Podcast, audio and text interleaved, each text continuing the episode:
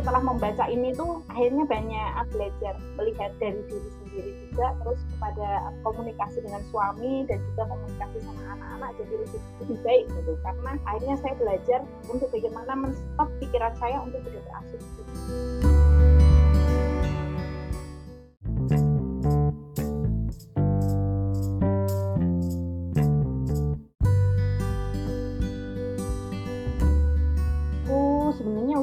Sudah berbagi tulisan tentang buku ini, judulnya Filosofi Teras.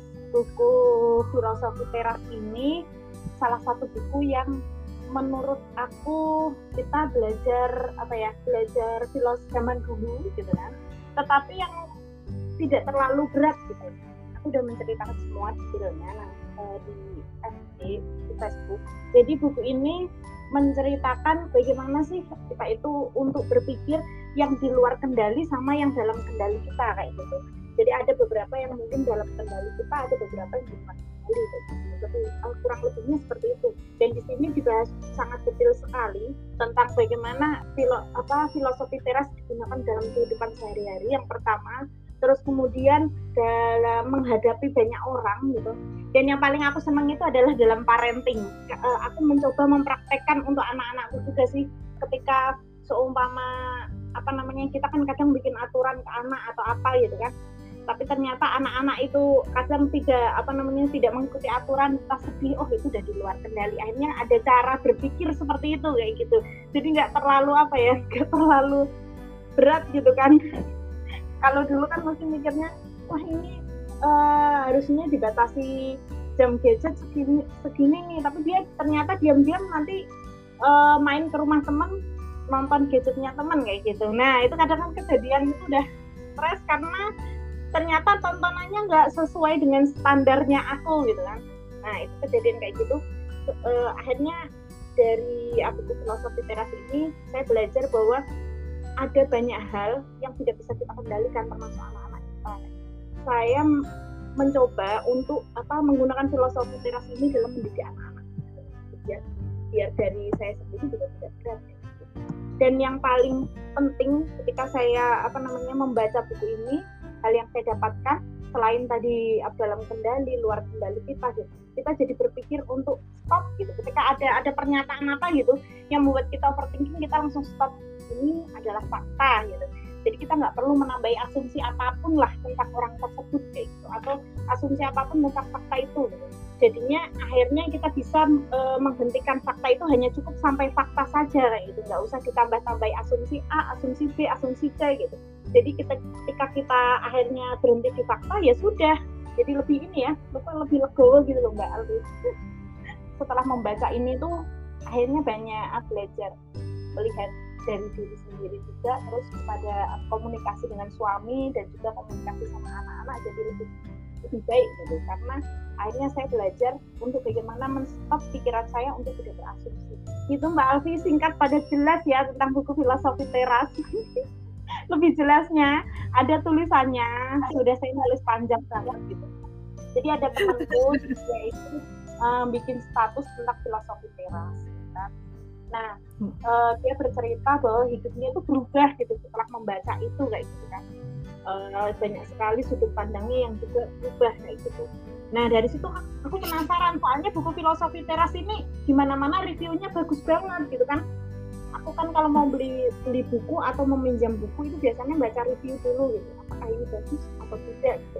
Bagaimana tulisannya, bagaimana kertasnya, itu sampai nyari review yang sampai sedetil itu kayak gitu. Nah ternyata reviewnya kebanyakan bagus, akhirnya kan nah, ini harus masuk list nih, kalau bisa beli nih, kalau belum bisa uh, coba ikut antrean di iPusnas, setahun ngantri juga nggak dapat dapat Mbak. Akhirnya pinjam itu, lah dari pinjam itu ternyata uh, luar biasa sekali sih. Aku uh, teman mau meminjamkan itu dan aku membaca, terus itu adalah salah satu buku non fiksi pertama yang bahasanya menurut aku banyak banyak istilah gitu, yang aku bisa menyelesaikan dalam waktu tiga bulan gitu lah. tiga bulan lama banget. Maksudnya aku ini sih Mbak, kalau fiksi lebih cepat daripada non-fiksi gitu. Nah itu buku fiksi pertama yang aku menyelesaikan dalam waktu tiga bulan, tapi sambil ini sambil tak catat Mbak, jadi akhirnya perkata itu aku catat juga gitu, jadi baca sambil catat, baca sambil catat. Kalau nggak salah saya ngantri ini itu karena ulasannya Mbak Umi deh ya di Facebook, kalau nggak salah ya Mbak Umi, benar nggak? Iya itu kan uh, yang ditulis oleh Henry Manampiring ya Teh ya. Uh-uh. Ya emang uh, itu kan uh, ngambil dari itu tuh filosofi stoik itu Teh. Jadi stoa eh, banyak merubah hidup banyak orang gitu ya. Kalau stoik itu jadi termasuk saya akhirnya. Kalau saya awal tahu stoik itu bukan dari filosofi teras, yang dari meditation itu loh Teh. Terus nah Henry Manampiring itu uh, ngambil itu filosofinya dari filosofi stoik itu gitu. Jadi kan dengan menjalankan stoik itu kan kita jadi nggak banyak, nggak overthinking, jadi hidupnya tuh jadi tenang gitu ya Teh. Bukannya bukannya kita nggak peduli pada orang, tapi kita dalam kondisi netral katanya gitu, jadi tidak terlalu banyak dipikirkan apa yang tidak bisa dikendalikan oleh kita, sebenarnya gitu aja sih intinya. Kalau katanya kalau kalau di Indonesia mah kayak keren filosofi stoik, pada uh, stoik itu kan artinya teras ya kalau bahasa Yunani, makanya dia jadi filosofi teras itu. Jadi orang-orang ah, yang suka nongkrong di teras dia diajarin filosofi ah, itu gitu. Jadi okay. Di Indonesia sih jadi keren, jadi stoik pada filosofi teras. Teras ya. Teras. Siap-siap. Iya, kalau tapi ini emang buku buku asli Indonesia ya Mbak ya? Henry Manampiring itu orang Indonesia? Orang Indonesia itu. Itu itu menariknya buat saya karena e, banyak banget buku-buku kayak gitu pengembangan pribadi kan itu terjemahan ya. Dan jarang-jarang yang dari e, maksudnya saya emang enggak suka baca gitu, non fiksi sih ya. Jarang yang denger yang begitu boomingnya itu benar-benar tulisan asli Indonesia gitu. Jadi makanya waktu Mbak Umi nulis tentang itu aku jadi nyari gitu kan, pengen pengen tahu juga kayak gimana. Tapi sampai sekarang belum dapat. Eh itu uh, Manampiring juga itu loh Teh, menulis buku apa uh, apa sih novel gitu, distopia hmm. Indonesia dua ribu empat puluh lima okay. Katanya gitu. Saya juga belum nemu sih bukunya. Cuman lihat catatannya dia pernah nulis tujuh orang yang menyebalkan gitu. Jadi ada buku yang dia sebelum dia mengenal apa filosofi teras itu sempat dia menuliskan itu tentang orang-orang yang menyebalkan. Yang paling paling menarik sih aku waktu yang temanya tentang parenting itu Mbak Umi, filosofi teras digunakan dalam parenting, maksudnya nggak kepikiran gitu kan. Kadang kan ibu-ibu yang namanya ibu-ibu kan overthinking banget sama anaknya ya, melakukan apa sedikit sudah over kemana gitu kan, terlalu banyak asumsi gitu. Nah akhirnya dan hebatnya Henry Henry ini kan dia menuliskannya tidak hanya sekedar berdasarkan teori, tapi dia juga sempat wawancara psikolog gitu. Jadi ada perbandingan psikolog anak dengan teori yang dia baca kayak gitu. Yang kalau suruh menilai antara satu sampai sepuluh, saya menilainya sekitar sembilan lah, tinggi sekali ya. Kenapa kurang satu poin? Karena masih bagusan Erbe Sentanu.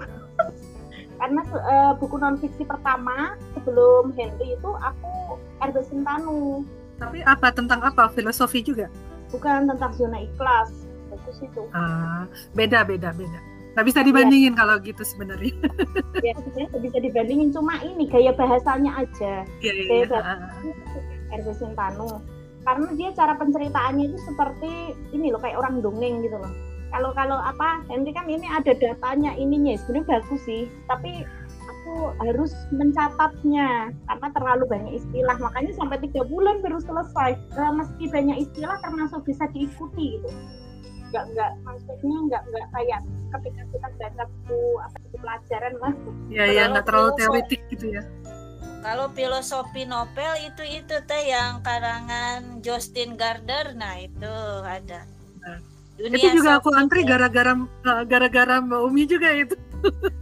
Jadi pengen baca Mbak Dunia Sophie sama itu uh, Cecilia and the Angel.